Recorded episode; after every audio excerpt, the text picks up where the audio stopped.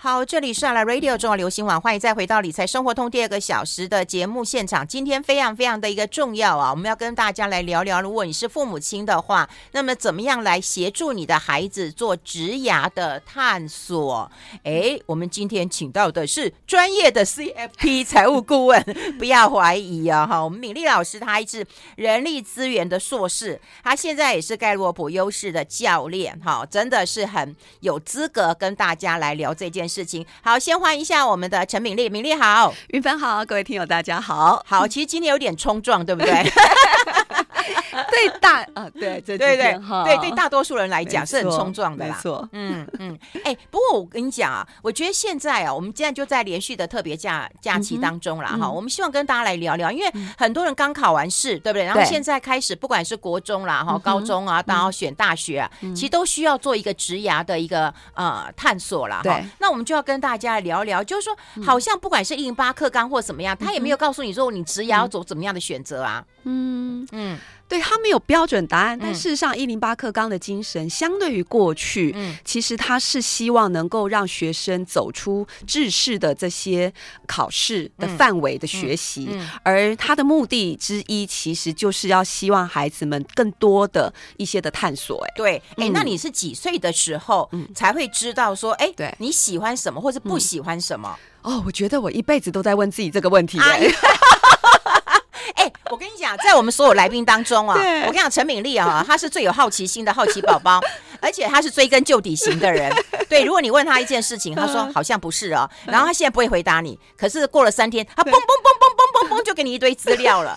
对，你了解我，对对对对，但但是当然也要是我有一些我兴趣跟能力范围的，我就很很很执着在那个领域，我会追根究底。嗯，我也不是天文地理什么都都查的啦。嗯嗯，哎，那总是要知道自己擅长什么啦？对，嗯，我觉得我我呃开始思考这件事情是，当然就是跟大家一样，就是国高中的时候，嗯，对，国高中国中之前还不明显，国中之前我只知道说我喜欢数学，从小就喜欢数学，你看费勇都快哭出来了。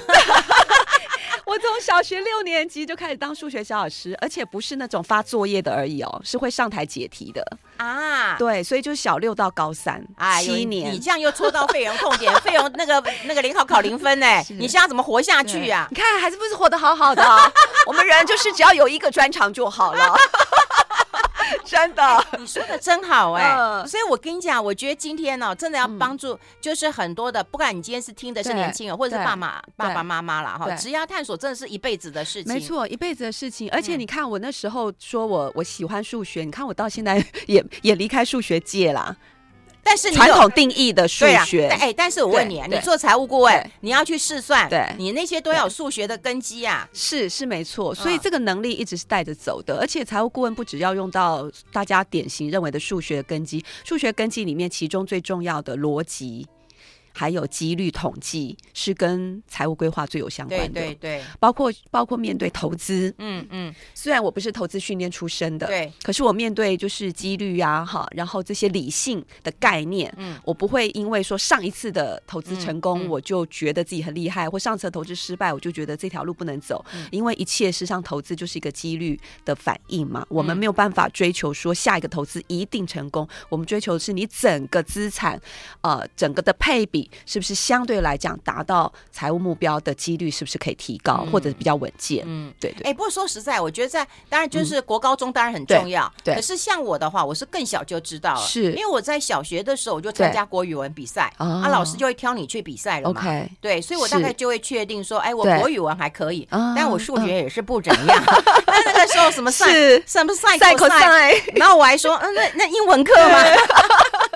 我当然都不懂的。对哦，我跟你讲，数学哦，你数学要好，其实国文也不能太差。哎，对对，因为很多人事实上是数学题目看不懂，他根本没有办法往下解。哦，对，所以事实上它还是一个多元能力。嗯嗯，那所以回归到我我自己那时候是高中，我觉得比较认真的探索是在高中，因为高中毕竟要面对考大学，要选选类组嘛。对对对对，这是所有高中生要面对的挑战，对不对？我那时候也是一样，而且典型来讲，我那时候是念女校，嗯，我念中山女中嘛，然后女校一般来讲，原则上老师都会优先鼓励你念文组，对。对对，好，但是我就是因为我做了那个嗯多元性向测验，前两天费用还拿给我看，什么孩子现在在做的。嗯、我说那个那个是我们从那是非常经典的测验。我们小我们小时候你忘了、啊，我们以前学校都有做这个，嗯，就是俗称的俗称的那个智力测验。对，但它不是只有一种分数，它是多元的，会看你语文啊、空间啊、数理啊，有没有、嗯、很多面向？那我那时候也是偏就是数理的分数比较高哦。对，所以所以从能力，我那时候从能力评估，嗯，然后兴趣，因为那时候有会念得好，就是有一点兴趣，又念得好，有成就感，成就感又会引发兴趣。对，因为你它是一个正循环，嗯、就当小老师有成就感，所以会是一个正循环。所以所有的线索都指向，好像我。就是念数学，其他我也不会了，因为历史地理都我念了就打瞌睡啊！我上课还打瞌睡，还会被老师叫起来说，我那时候当班长哎、欸，呃、嗯，小班长因为我个子小，他说小班长你要不要站起来听，精神会好一点。对，你说我数学好，可是我是那种记说那个年代啊，然后到底一八九五年还是一八五五九年？哦，我根本念念完就忘了，五九跟九五不是差不多吗？哎呦！就对我来讲，没有意义、没有关联性、没有逻辑性的数字，我背不起来。嗯，所以不代表数学好，代表我对数字的记忆力好哦，这是两件事。嗯，所以我后来也虽然念数学，可是我也没有办法走会计啊什么的。嗯，就是需要记忆力强的，我没有办法。嗯，对。总之，高中的时候我是真的主要是因为明比较明显的能力跟兴趣。好，对，大学做决定。嗯，哎，到了大学开始糟糕了。大一还 OK，大二从同学眼中我我的成绩不算差，但是念数学啦，对，但是我我已经觉得越越高深的数学我已经越来越吃力，也越来越没兴趣了。但是我对教学还是有兴趣。我那时候念数学，其中一个是价值观。我们讲说考虑职涯，其实有三个核心的。自从自己出发，有三个角度要去思考或者去观察。嗯、第一个是你的能力，嗯、第二个是兴趣，嗯、第三个是价值观。嗯、价值观指的是说，你觉得做什么事情，你觉得是重要的，或者是别人需要的，这社会需要的，嗯、我会觉得我有存在感，嗯、我有贡献度。嗯，好，这三个。所以我那时候觉得，论兴趣，我喜欢教学；论能力，我想数学可以，那我就念数学，我就考，我就填数学系了嘛。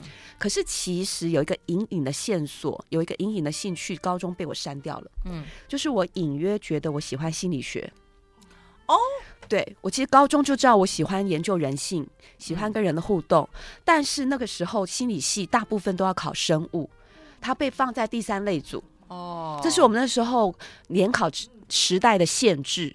就是你要念什么，跟考什么科目都有直接相关。有限制，有限制。其实大家都可能不知道，我社会系是放在法学院的。是，对，你就觉得很奇怪。没错。可是，可是第三类组所有的医药我都没兴趣啊，对，生我通通没兴趣，我也背不来，所以我没有办法为了心理系一个系去念第三类组。对对对。而且高中生哈，我发现家长也要知道。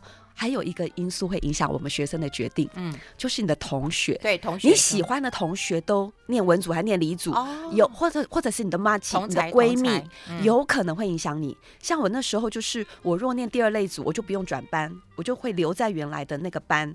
我若要念第三类组，我会被换到另外一个班。哦，那我因为我们班很多人都留下来，然后我是一个对团体很有归属感的人，所以我就很喜欢理班理班，我不想要换班。哦，你知道吗？这个也有成为一个小小的因素，嗯，但还好不是主要因为这个啦，嗯，对。总而言之，我就这样念了数学进了大学，然后念了大学呢，我就发觉我高中国中都参加童军团，我大学参加社会社服社，嗯，然后。论数学，唯一牵绊呃，唯一吸引我想要继续走下去的，就是教学关系，嗯嗯、就是我可以是不是要当老师？嗯，可是那时候我就会发现说，我就开始研究说，可是第一，我不喜欢教小学生，我要教的话，我喜欢带大的孩子，嗯嗯，跟我同龄的，我跟他比较有生命经验的交流，我可以在生命上影响他。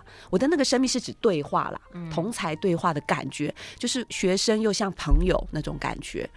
然后那这样的话，可是如果这样，我的能力就不够，我就必须要念博士，嗯、我才能够教大学生嘛。可是当博士呢？哎，又开始想说，如果我当博士、当大学教授，他的工作内容是什么？你必须要知道说，你你有兴趣的那个职业，他在做什么事？他付你钱是让你做什么事的？那那些事你有没有兴趣？有没有能力？嗯，那做一个大学教授，除了教学，还要研究，还要服务，哎。我不喜欢做高深研究啊。好，这也是一种、嗯、呃删去的方法。对哈，为什么会去念人力资源嗯、啊，我觉得这也是一个转转折点。对，我们先休息一下。好的，没问题。I like 好，我们持续啊，跟我们听众朋友所熟悉的敏丽老师来聊一聊她的职涯探索的一个历程啊。好，可能很多人都会觉得说啊，每次啊敏丽来了，我们就要搬板凳了，然后我们就要做笔记了哈。今天可以轻松一点，对对对。但是你可以了解一下她思考的，她在职涯上选，就选择的那个思考的脉络哈，这可以引导你自己。而且我刚刚也也忽然想到一件事，也就是说你在年轻的时候，其实你可能没这样做，可是如果你今天退休了，搞不好你就可以回到你自己很想做的。去做一个规划是，所以如果说你今天当然是国高中生，你家里有这样的学生、大学生，你可以提供他这样的思考，因为父母亲就是成全跟协助嘛。没。错。那你对自己呢？自己如果从职场上，哎，这个呃告个段落了，我想要做自己的事情，可不可以？当然可以嘛。你去探索一下你自己。你说你一辈子都在探索，对我一辈子在探索。我我都我通常形容说我自己活得还蛮任性的，就就是嗯，虽然看起来好像现在在做理财跟理财教育的工作，可是我一辈子从来不是追着钱去决定我要做什么事，对，对，钱都捧着来找你啊！没有，我觉我只是觉得说，如果我做我有兴趣的事，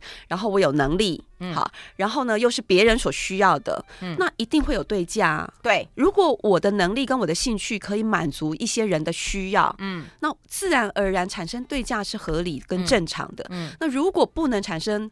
合理跟正常的对价，表示有可能我的能力不够啊，嗯、我可以再精进我的能力。嗯，对，所以重要是说我能不能创造出一些有价值的服务或者是产品。嗯、其实这个是这个这个概念呢，我原来有这个直觉，但我后来是在《犹太人致富经律》这本书里面找到了呼应。嗯，它里面就是这样讲的。他说我们任何的工作，只要是你产生了就是有价值的服务或商品，对，然后以至于赚到金钱，这都是非常高贵的。对价 赚钱是很高贵的，但前提是你要用呃公平正义的方式，对对对、呃，然后去创造一个有价值的服务跟产品。哎、嗯，那过去我们在选择职涯的时候，对大概有两种方式，一个学以致用，一个学非所用 啊。对，但学非所用也 OK，也没有什么对错是非了哈。那当时你为什么会从数学已经确定知道自己嗯、呃、不会再往教授那一方向走了？Uh、对，那你出国既然去选？嗯嗯，人力资源，这是有什么样的一个思考？哦，有有有，那经历了两年的探索，哎，而且你看，如果用结果论，你会不会觉得我就是叫学非所用？对，对我七年数学小老师，念了四年呃数学系，然后我还当两年数学系助教哦。哦，你还有当助教哦？我当两年数学系助教，然后决定转行。哇！嗯，如果用结果论，人家会这样解读。嗯、但事实上，那两年的数学系助教是我的呃踏脚石，嗯，是我的转折期。嗯，那我容我现在还是给大家一个框架，然后你们就会比较容易思考哦。好，就虽然好像是在讲讲职涯探索，还是会喜欢给大家系统观。我们刚刚已经提到职涯探索，其实有三个变数很重要，嗯嗯、就是认识自己的兴趣、认识自己的能力跟认识自己的价值观嘛。嗯，那那另外一个系另外一个 model 呢，叫做一。那个 Ikigai，嗯，这是传从日本传来的，嗯，它的 Ikigai 呢是提供我们四个圈圈，嗯，已经包含了我刚刚讲这三件事，嗯，除了考虑我我我擅长什么，我喜欢什么，嗯，那那个价值观，它的讲法是说，呃，你到底什么是你认为世界需要的事？嗯，那其实世界需要的事情很多啊，世界需要的对，可是你会你会有感觉的，其实那就反映你的价值观，嗯，就是你觉得是对弱小动物流浪，你觉得很有感觉哦，好需要有人去照顾它，对，还是说有人心灵受伤，你会觉得很需要照顾他，还是有人他受教育，你会很想要做一尽上一份心力，嗯，好，还是有人他他呃他需要。听广播，透透过广播的世界来认识这个世界。嗯，那我的口条很好，我想要透过这个方式，我觉得这个好有需要。嗯，所以这个价值观跟就是世界需要的是，它可以是一体的两面，很类似。嗯，但是 Ikigai 在提出了第四个圈圈，如果这四个圈圈都交集在一起，哇，那就是我们生存的意义了。就是呢，别人会付钱让你做的事。哦，啊，这个面向就有考虑到现实因素了，环境因素。那以我来讲，我那时候就觉得说，我喜欢。我本来喜欢数学，我也喜欢，我也我也擅长，嗯，然后我也觉得教学是人们呃世界所需要的，然后世界上也会有人会愿意付钱请老师，嗯，所以我就觉得这好像是我的理想嘛，嗯，可是等到说我再细腻的去想说，可是我的教学对象是要大学大学生，可是大学生要教大学生的能力是要大学教授，大学大教授人家要付钱请你做的事情是不只是教学，还要研究，嗯。可是研究不是我的兴趣，嗯，就高深的数学研究不是我的兴趣，那这时候我就发觉交集不到一起了，嗯，我就开始重新思考，嗯，对，然后我再重新思考，我那我就找我的脉络，我除了数学以外，我还喜欢什么？嗯，那我才发觉说啊，我一路都参加服务性社团，我喜欢在一个有团体归属感里面，然后一起快乐，一起做助人的事，嗯嗯，对。所以我那时候就想说，如果我我我撇开数学这个能力，我会想要做一辈子，或我会在那个做的过程当中觉得有意义感、有成就感的事情会是什么？我就觉得好像是跟社会人文助人有关的。嗯。可是当下我没有受过这样的训练，我没能力。嗯。谁要请我去当助人者啊？嗯嗯。所以我要不就要重新换行，重新学。对。可是我换行重新学就要付代价嘛。可是那时候机会来了。系上在聘助教，我的同学就告诉我说，因为他们觉得我有能力念走数学，嗯，他们他们一直鼓励我，可是我心里面考虑之后，我我我去 interview 了，但我的盘算是这样，我不觉得我一定要继续念数学，可是这是以我现在的能力，人家愿意付钱请我做的事，哦哦，对对。第二个，当助教，我还是可以教学弟学妹。在微积分这一科，嗯，我还做得到，嗯，我还做得到，然后用助教的角色去帮帮助他。我不是教授，这个能力我还 OK，而且如果我 interview 上，就表示学校认为我 OK 嘛，嗯，对不对？然后我可以把这两年当缓冲，嗯，就有人付钱给我，然后在一个我还喜，我希望我还喜欢留留下来的校园环境里面，嗯，工作不会太。太复杂，工时间空暇的时间很多，嗯，没有太多的加班，我还可以继续探索我下一步要做什么。那如果我要出国念书，我可以请老师帮我写推荐函。如果说我要考试，哦，我要考试，学校是一个很好念书的环境，嗯，对，我们很会算，有真的好会算啊，所以这个就精打细算呢。我们先休息一下，谁会这么会算？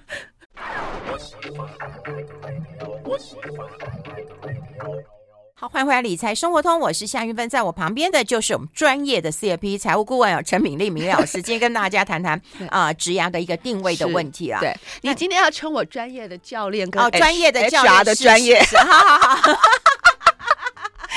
好坏，这开头这么多。哎，那刚刚有提到，就是说兴趣、能力跟价值，对，这很重要。对，然后当然还有一个现实的考虑因素，就是别人你你的这些兴趣、能力跟价值，有没有人会付钱请你做？做关键点啊。对，因为你出就是我们到年纪大的时候，我们可能可以不考虑这个因素了。嗯嗯。可是如果是你是大学生，有没有初入社会二三十岁，这一点还是相对要考虑的。嗯。所以我那时候也还是有考虑这一点，才会去当助教。嗯。就是有钱付付我做当助教。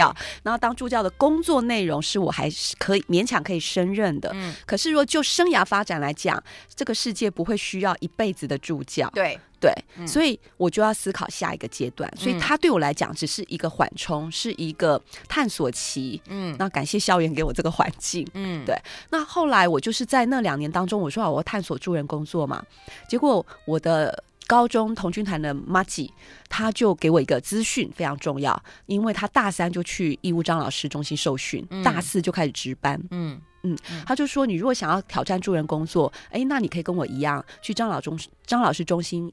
是呃，怎么讲？甄试看看，嗯，因为他会三分三阶段受训，嗯，你每个阶段都还要被再被刷掉一些人。我有去实习过，哦，是哈，你一直走到实习，OK，我那时候也是这样，所以我的助教的第一年，我同时一边在中立哦，中央大学呃当助教，一边一个礼拜要搭三次校车回台北来晚上上课，哇。对，然后初阶、中阶、高阶，呃，就是说一第一阶段、第二阶段、第三阶段都一路都都往前走。那我也是有兴趣，虽然有点压力，有点有点能力上的挑战，嗯、因为那时候很年轻啊。你在实习的时候，你已经有可能会接到不同的案子，嗯。然后我那时候已经开始想象，天哪，万一来一个来跟我咨询外遇的，我连恋爱都没有怎么恋爱过，我怎我怎么我怎么跟他做心理咨商？所以我蛮有小压力的。可是，但是透过这个呃这个尝试，我也在这个过程中，我们会需要有被咨商的经验。嗯，我就拿出我的真正的议题，去找了一家气管顾问公司哦，做咨商。嗯，我就把我的前途议题拿出来谈，说我接下来我到底是要在国内考研究所考我我社会学研究所，还是心理研究所，还是气管研究所？嗯，还是我出国申请？可是要申请这三个的哪一个系，嗯、哪一个所呢？因为我觉得我好像对这三个领域有兴趣。嗯、然后呢，如论在国内考试，第一个你怕考不上，嗯，勉强选；第一个有选择障碍，第二个勉强选了以后怕考不上，嗯，然后第三个你怕考过了以后去念了，又发觉又不喜欢，又花了一年怎么办？哦、嗯，好，那如果出国，第一个要花钱，第二个我是念数学系的，嗯。怎么跨领域？嗯、对对对，去申请这些系所，真的申请得到吗？嗯，好。嗯、然后，但是它的优点是说，在国外就算是念研究所，你你你不喜欢，你可以转，你不用重考。对对，对它是一个申请概念嘛，不像台湾是用考试概念。嗯，可是我就是这里也怕，那里也怕。那我那时候非常感谢那个心那个咨商师，我印象非常深刻，嗯、他给我一个观念，对我帮助一辈子，在这里跟大家分享。嗯，他那时候说。敏俐，我我觉得其实你走研究所或者出国念书，嗯，看起来其实都没有什么不可以，嗯。你觉得一年你很怕走错路，嗯，好，然后事后后悔，嗯。你现在来看这未来的一年，你觉得时间很长，嗯。但是如果你把它把这个时间轴拉到七八十岁，一生之久，嗯，你觉得你再多花一年探索，就算又因为这样发现错了要调整，嗯，相对于一辈子来讲。再花一年，你觉得长还是短呢？短啊。不，没有那么长了啦。对，就没有那么长了。嗯，所以他说，你现在其实不是做对做错的问题，你现在的问题只是你缺乏尝试的勇气。对对对，还有啊，那个你缺乏尝试的勇气，那句话对我好重用，抓到了。对，抓到了。因为我后来做，我后来做九型人格测验，或者我后来对自己的认识，我就发觉说，我站在讲台上面，人都人人都看我是很有风范，或很有自信，或很有。呃，口条，但是我我的个性里面有一个基底，事实上是我很容易害怕。哎呦，他好犹豫啊！他做了一件投影片之后，他可能要检检查八十次，然后万一有一次看到，嗯，这个是不是要换前面一点好，还是要换在后面一点？因为我待会有可能会讲到这个，这个之后可能会连接到那个，那就不能够放在这里了。好了解我，我的关联优势 （connectedness） 会喜欢系统观。所以我一定要抓到一个我自己觉得舒服的系统，我才觉得能够定调。哦嗯、然后我的责任感，好点点点。总之回到这里来，对，那回到这里就是说，那我们我们每一个人都会知道自己的兴趣啦，嗯，嗯好，对不对？比方说孩子，就算他、嗯、呃这个小学，他可能也知道他的兴趣了，嗯、父母亲也看得出来了。嗯、那能力的培养，只有在学校可以培养嘛？嗯、那个价值观呢，要怎么去建立？那这三个又怎么把它？都在一起，对对对，对。我觉得其实你说每个人都知道自己兴趣吗？嗯，嗯，有的有的孩子其实他会说他不知道。我觉得那时候其实常常反映一个问题是，我们很容易把兴趣跟能力还有谋生能力混在一起，会会，然后我们就会否定我们自己的兴趣。也就是说，特别是父母，因为父母其实都会担心孩子未来没饭吃，啊、没有谋生能力，嗯、所以很容易把非典型的兴趣，什么叫非典型的兴趣？就是跟学科有关的。跟跟谋职能力比较有关的兴趣，父母比较容易接纳跟跟成全他去发展，像数学对？我数学好，会计。对会计，嗯，好，然后法律，嗯，律师，哎，律师，好，医生，对，这种兴趣呢，跟职业非常有明确正相关，就比较容易受到肯定，对，跟引导，对对。可是如果你的兴趣是玩电玩，有没有？玩乐高，对，然后。呃，解谜，对，或者是电影啊、呃，这种艺术，对，娱乐相关的，呃，美术，对，文学，嗯，这种跟文跟谋生能力不是这么的直接正相关或对等的，找工作不是这么知道说这些兴趣怎么样找职业的时候，嗯，外界比较容易否定你。那这时候就要看这个孩子本身的自信。内在自信够不够强、坚强去面对这些？有两种可能：第一个是他很坚强，所以跟的父母变得关系很不好，产生对立啊，对不对？对。第二种呢，是他不不自信，他自不自信、不坚强，那就会顺着父母，对，嗯、顺着父母的价值观，顺着父母的要求去勉强念他其实没兴趣的科目。嗯。然后这个反扑呢，事后才出现。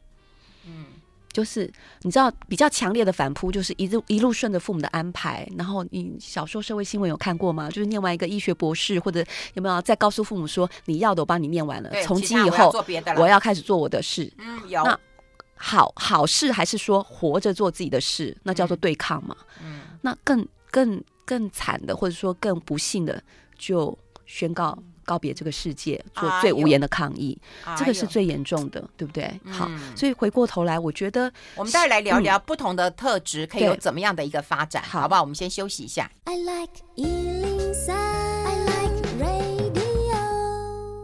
好，我们要跟我们专业的优势教练陈敏俐。这次讲对了，对对 对对，因为我们还是希望就是帮大家厘清整个的能力跟他的价值观，包括个人的价值观、社会的价值观。对，我觉得把它连接在一起，也没有什么对错好坏啦。没错没错，对对对，找到合适自己最重要。每个父母亲也是说啊，你能够养活你自己嘛？对啊，你能够开心嘛？对，嗯，对。对，所以我那时候讲到开心要能养活自己，所以我后来不是透过那个心理咨商得到一个尝试的勇气嘛？那就你知道我后来选什么？我后来选择出国哦。对，我后来选择出国，因为我在我在心理咨商的训练的过程当中，我的督导他是他是正大应用心理所毕业的，他给我一个资讯，所以我们一生当中有时候都会要遇到一些贵人。对，真的好，我的高中同学，然后我这个督导，他就他就听到我讲说我对社会学、心理学、管理学都有兴趣，但搞不定要念。什么？他说：“那你去查查看人力资源这个领域。”他说：“这个在台湾还没有，但是在国外已经很普遍。它已经是研究所等级的一个学科，他会综合要学到要念社会学、心理学、管理学。”嗯。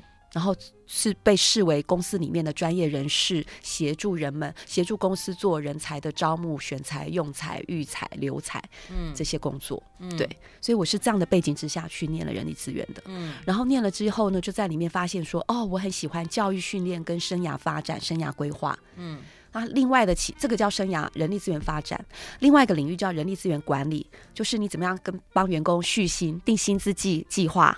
好，怎么还有劳资关系，还有就是这个绩效考核，这个比较偏管理面。嗯、然后我就发现说，你看我我喜欢的比较是跟性成长面，帮助人成长有关，跟我原来喜欢当老师的脉络是有有一致性的。嗯，对，所以我回来实际上第一个工作是学以致用哦，我在远东集团。不是你，你学回来就落跑了，做保险了吗？你？没那么快，没那么快，待了一年，我 我学以致用了一年，然后就落跑了，就在呃原纺的人力资源部的训练中心，然后做训练的企划。规划，所以我要帮那个大学新进从从业呃的新进的呃新进人员做一个礼拜的这个课程规划。嗯，他们要住宿，我要排课。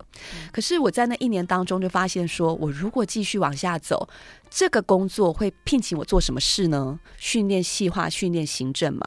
然后我的未来会是什么样子、什么样的样貌呢？我就看我的主管啊，就会是我的典范，嗯、对不对？我可能可能就是生生生就走他们的路，我就发觉说，哦。第一阶段就是可能主任，再来就是这个训练中心的副理，再来有机会可能调到总公司做人力资源经理。嗯、对呀、啊，大集团还不错啊。大集团论安定性是很好，这是这个集团会付钱给我请我做的事，啊嗯、但是我发觉他。在我我们刚刚讲四个圈圈嘛，他会付钱给我，这个没有问题。然后呢，我能不能做呢？原则上我受过这样训练，我应该一步一步边做边学也可以做。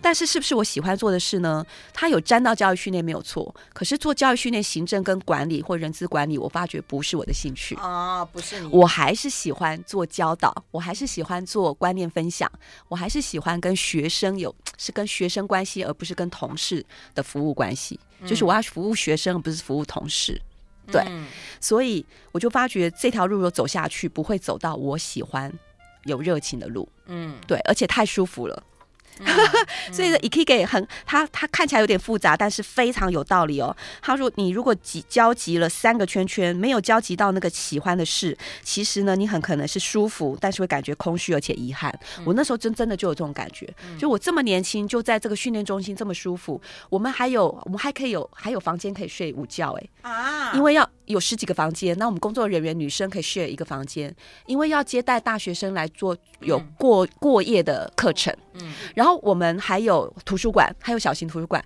还有那个呃，这叫什么？就是接待区跟这个交易厅，所以我吃饭可以配电视的，所以这工作不错啊。对，可是我心里想，我二十几岁就过这个如同退休般的生活，要干嘛？嗯，太舒服，太缺乏挑战，嗯，所以我反而是那时候。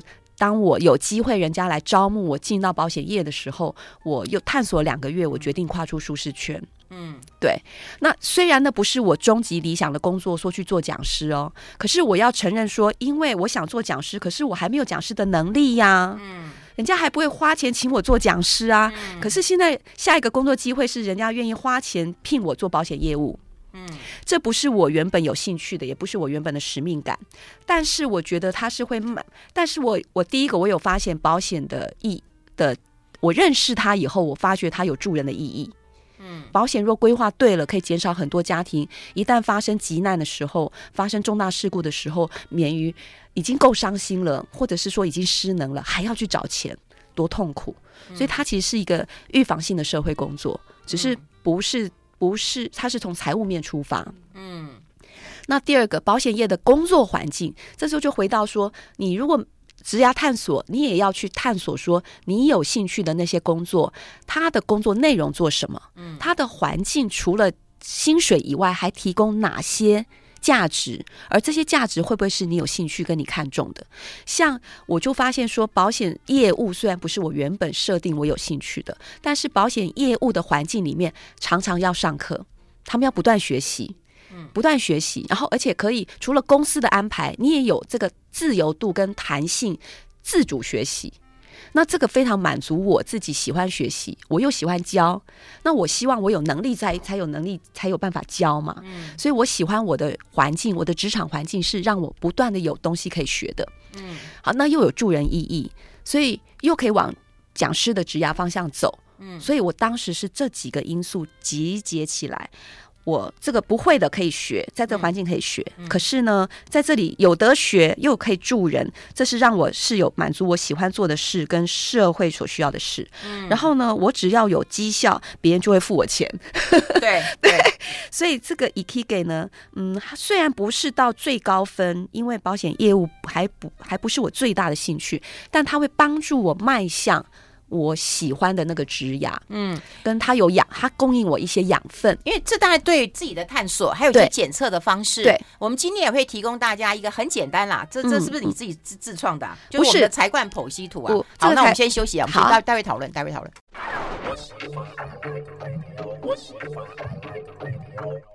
好，我们持续跟敏丽老师来谈一谈，因为说实在的，我们大家职涯是持续的一个探索。可是说实在的，呃，自己要够了解自己。比方说，你也找到了一些顾问，然后来协助你，或者你的好朋友，对不对？然后你自己也是一个探索型的人，对。而有些人如果不是的话，他们可能要透过一些。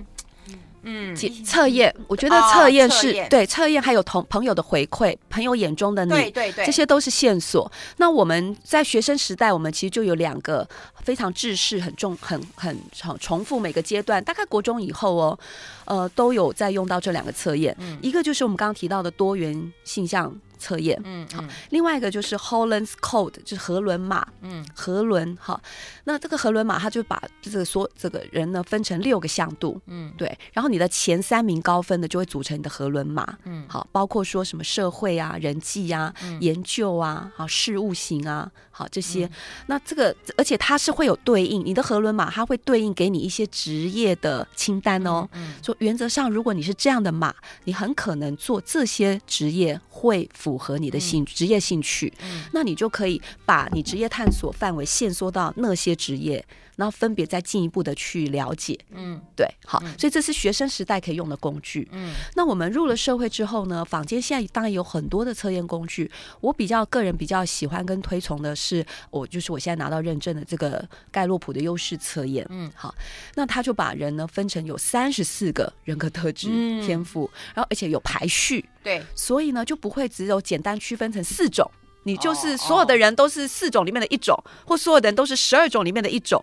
你知道这个三十四个天赋才干，在经过排列哦，你光前五个要一样，而且序列顺序一样，就已经是要三千三百四十万里面你才找到一个跟你一样，所以它非常可以描述出你的独特性。嗯，好，那没有做测验的人怎么办？呃也没关系，你可以去想一想，呃呃，我举我举例来讲，这三四个里面，我随便举一个，例如说，有的人会有责任天赋、和谐、嗯 OK，思维，像我的话，学思维、学习，费用就是和谐，在乎和谐，很审慎，审慎看看就会很容易看到风险，对不对？责任会非常有责任感，忠于所托。运分你有竞争，对，还有沟通，我好像也有和谐有取悦，对对你和谐没那么前面吧啊？有吧？每个人都有，只是在前面还在后面。强强不强烈，明不明显？对对，那我有战略还是什么？对对，你也有战略，没错，啊很容易为一一个目标找到不同路径的方法，就很容易给人家三个点子。对，那你若要你若要看重时间，你可以走这条路；你若要省钱，你可以走，你都可以走这条路，对吧？对对对对对对对对对。好，那每一个人格特质，就算你不是从这个测验做出来的，我想每个人大概可以找三个形容词形容词自自己嘛。对不对？嗯，对那可是呢，接下来你就可以做一个练习，是说，其实你知道吗？你每一个你的人格特质里面，背后又可以从几个面向来去解析跟认识自己。嗯，包括说，因为基于这个特质，你会怎么形容你自己，嗯或别人通常怎么形容你？嗯。例如说，像有责任的人，嗯，对，责任很重的人，对他通常就是忠于所托啊，对对？对，很看重承诺啊，嗯，好，交办他就绝对可以放心。对，对他就是这样的一个人，但相对来，他也会他就会觉得我是一个就是嗯这个很有责任感的人，我要这样写吗？对，可以嗯，可以。嗯所以第一个，第一个回答就是说我是一个什么样的人？嗯基于责任，像你基于会呃这个沟通，嗯你的沟通有这个沟通不是只说双向沟通，而是喜欢表达，喜欢而且用口语，然后喜欢举例，嗯用故事，用譬喻，这个你就超会的啊。嗯对你形容的时候，哇，好像真的让我们看到那个景象。嗯那你就是一个非常会形容、非常会口语化表达的人。嗯，那第二个面向是说，基于这个特质，其实对我通常会倾向常常做什么事。哦，对，嗯例如说一一个责任天赋强的人，他就是说到做到啊，嗯嗯他就是会信守承诺的人。嗯对嗯那像我思维，我是思维很强啊、我就是很很喜欢思考，嗯所以我就是会通常要希望深思后而行。嗯，对，所以就不喜欢太冲动，对，就会考虑比较久。嗯这个就是带来说，同一个特质也会带来一些盲盲点，嗯可能潜在的盲点。嗯像责任天赋重的人，他如果不够有自信的话，会变成不敢承担责任，嗯，因为他对于一旦承担，想象那个责任有多重，他会非常看重。哦，我要说到做到，对，那他哦也有可能会成为一个不太会推脱责任的人，不太会拒绝。嗯他如果又有和谐。责任，然后又有和谐。如果责任没有和谐，和谐不强，他可能比较不怕拒绝别人。他知道自己的底线，他知道自己要讲说到要做到，所以变得不敢轻易答应人。可是如果又有责任，又有体谅，或又有责任又有和谐，他很可能就会比较不容易拒绝别人。别人有需要嘛，我就很容易同理到他有需要，我又不敢跟他冲突，那我就很容易先把事情接下来再说。嗯，就答应了以后，后续就造成自己很大的压力。哦，对，嗯所以那责任每一个天赋特质也反映我们的喜欢跟不喜欢哦，喜欢跟讨厌哦。嗯像责任强的人，他会喜欢什么？会喜欢被信任。嗯你若这件事交给我，你不要一直怀疑我会做不到、做不好我就，会做到啊，我就会做到。你不要盯我细节，哦，你盯我细节，我就觉得不被你信任。嗯它自动翻译成我不被你信任，比较容易这样。嗯所以那相对来讲，他讨厌什么？讨厌一些那种他觉得在推脱责任的人，讲场面话的人。没问题，没有没问题，交给我，对，结果事后交给他都摆烂，哦，那种人就会让责任天赋的人很讨厌。嗯对不对？对。所以每一个天，每一个特人格特质也都会反映我们内在有什么价值观。最后，当然他也会带来贡献。如果你做得好。责任感强的人，那当然就是可以尽忠职守，做好事情，那就可以满足很多团队的需要啊。嗯嗯。然后你当然有喜欢做的事，也会有不喜欢做的事情嘛。对，所以回去大家也可以做做看自己的功课。我是谁？我喜欢什么？我需要什么？对，我讨厌什么？我讨厌什么？对，你大概就可以慢慢的勾勒出来。当然有必要的话，专业的测验还是很重要的。是。好，今天是啊端午的连续假期，也提供给大家来做一个职涯的探索了。之后敏莉老师又会回归到 CFP 财务顾问了。好，谢谢米粒，谢谢，谢谢，谢谢。